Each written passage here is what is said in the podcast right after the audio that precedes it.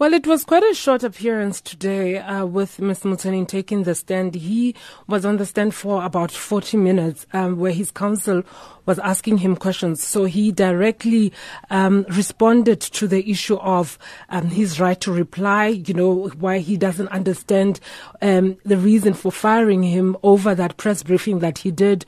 Um, he um, addressed the issue that he put the S A B C, uh, uh, you know, he cost them three hundred million rand in advertising revenue, and that he fired, uh, you know, the, the medical aid fraud people.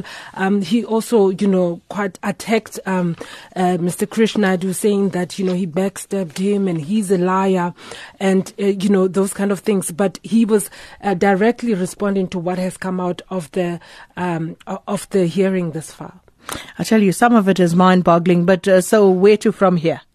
Well, tomorrow um, we did adjourn today because the S A B C requested for time um, to be to, to prepare for the cross-examination. So tomorrow um, he will be back on the stand and the S A B C will be cross-examining him.